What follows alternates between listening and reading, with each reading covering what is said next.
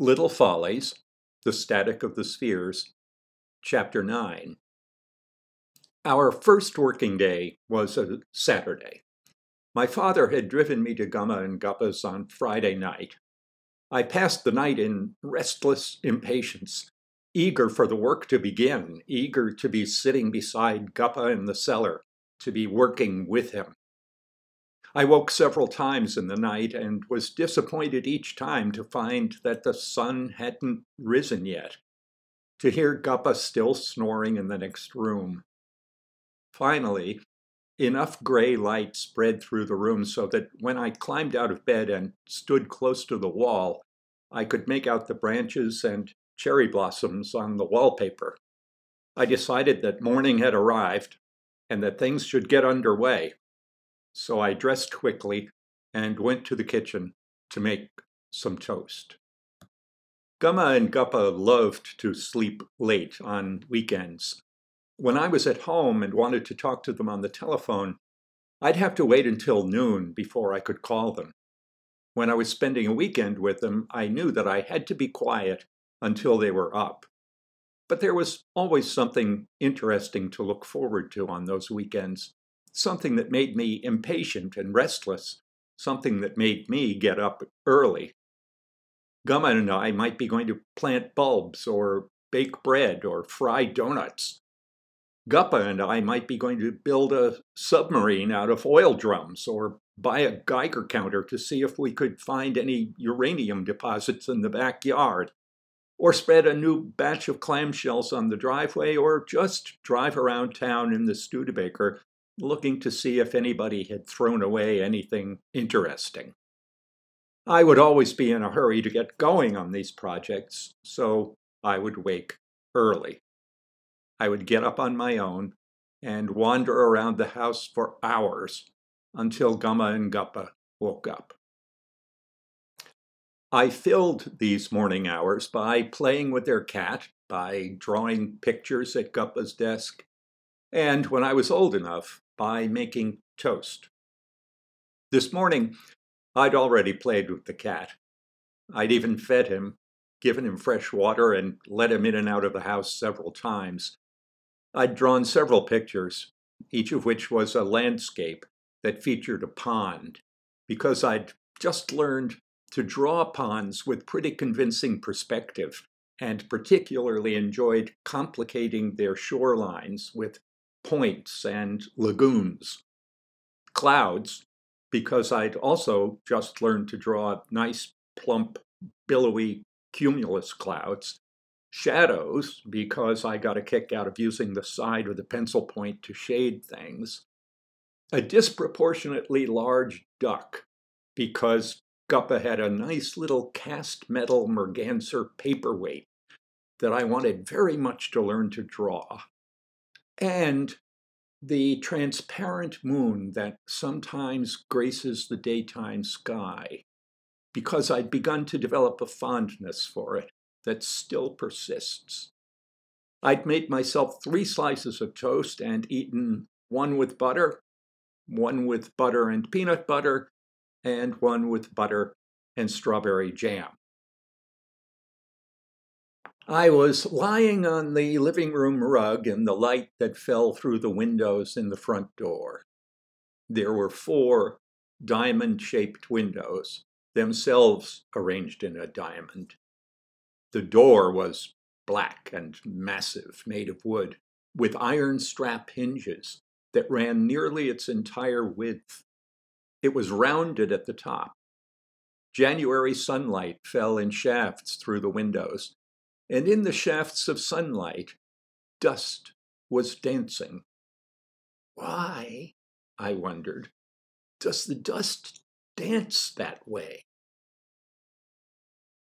After some experimentation, I thought that I had found the answer. The dust was alive. I didn't believe this, of course. I was merely passing the time until Gumma and Guppa got up. From the conclusion that the dust dancing in the air was alive, it was not a great leap to the idea that the dust on the floor must be dead.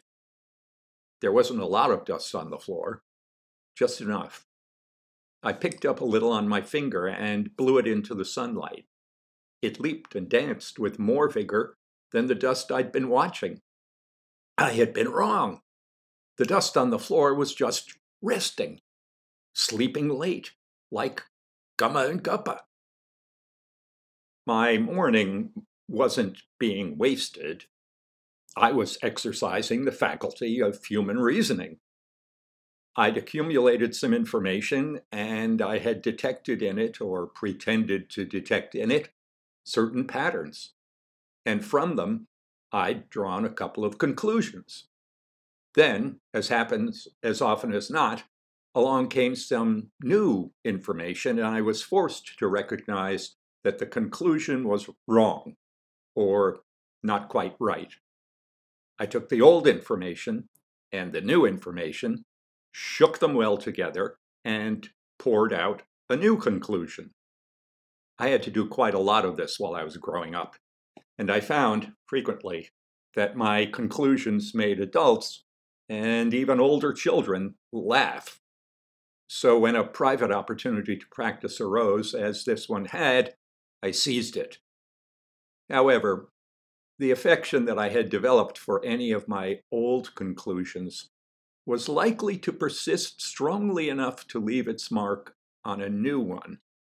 And over the course of time, I've found that I grow fonder and fonder of certain of the old conclusions and wearier and wearier of accommodating new information. So, I had decided that the dust on the floor wasn't dead, it was just resting. Perhaps I was onto something. I'd have to gather more information. I went down to the cellar, where there was plenty of dust. I ran a series of tests. A lot of the dust down there turned out to be just resting too, even the sawdust.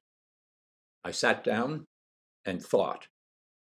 The idea came to me that everything, everything I saw and touched, even the air I moved through, was moving, was in a sense alive. Peter, are you down there? It was Gumma calling me from the top of the cellar stairs. Yes, Gumma, I called. I was just. I hesitated. Was I going to say that I was just looking at dust? I had enough experience with adults to know that that probably wouldn't be well received. Waiting for Guppa, I said.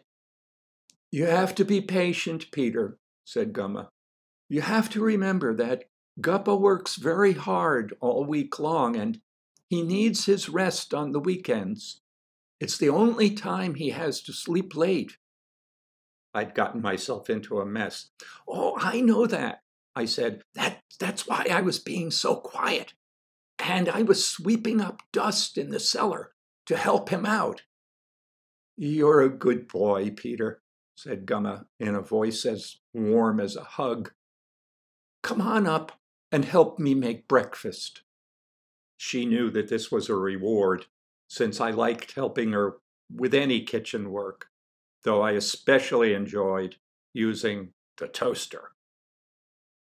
The smell of coffee and bacon drew Guppa out of bed soon enough, and he arrived in the kitchen as bright eyed and eager to begin work as I had been when I awoke, hours before.